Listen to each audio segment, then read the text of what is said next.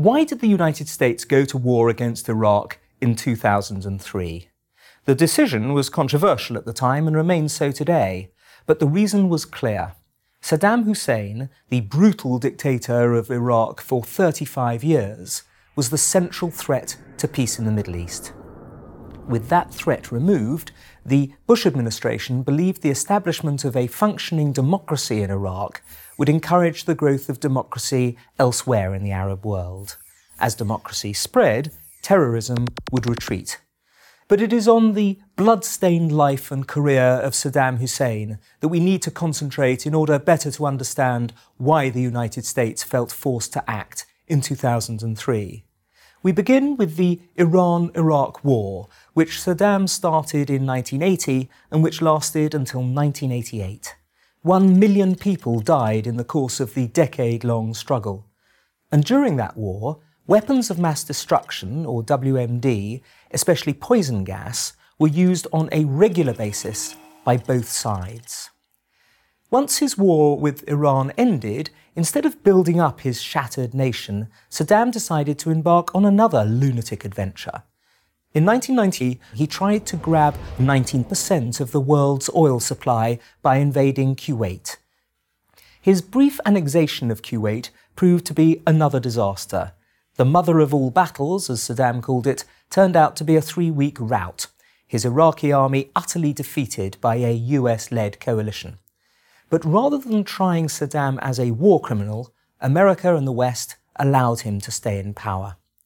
This appeasement eventually led Saddam, once again, to draw entirely the wrong conclusion and to his making yet another colossal mistake he arrogantly believed that his Iraqi army might actually defeat the United States in a second encounter.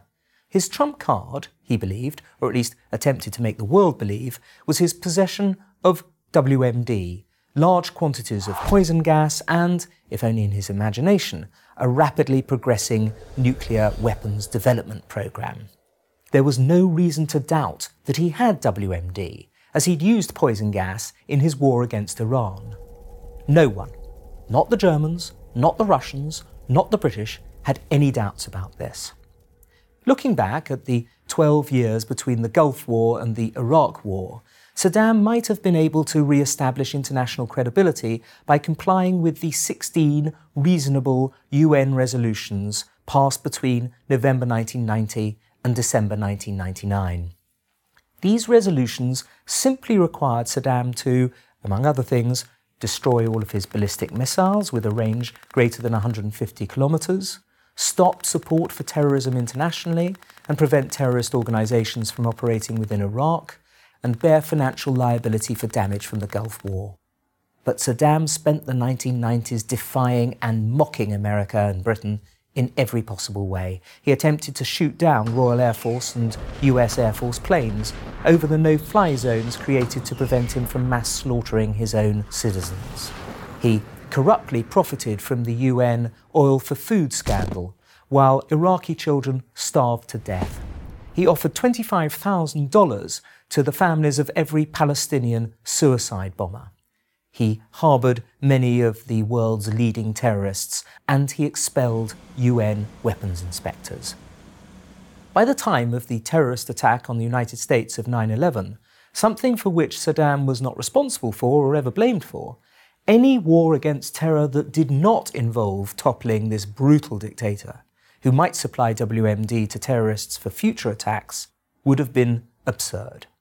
Still, had he backed down, and accepted repeated United Nations resolutions, especially those requiring him to prove he had destroyed his stockpiles of WMD and had no nuclear weapons development program, there would have been no US action. Instead, he only became more bellicose. That's why some leading Democrats, such as Senators Hillary Clinton, Joe Biden, and John Kerry, voted to authorize the Second Iraq War. Only later did they recant their decisions after claiming that they'd been lied to by the administration. But there had been no need for the Bush administration to lie. Its assessment of the threat that Saddam posed concurred with that of the Clinton administration, as well as with numerous European intelligence services. And the road to a democratic Middle East had to begin in Iraq. A vicious, mass murdering despot who had convinced the world that he had WMD and would use them stood in the way. In the spring of 2003, that was obvious both to Republicans and many Democrats, as well as to the leadership of Britain and dozens of other nations. That's why President Bush took America to war against Iraq. I'm Andrew Roberts for Prager University. Join Prager University. Click here to subscribe to our YouTube channel. Click here to sign up for free at prageru.com for quizzes, contests, and prizes.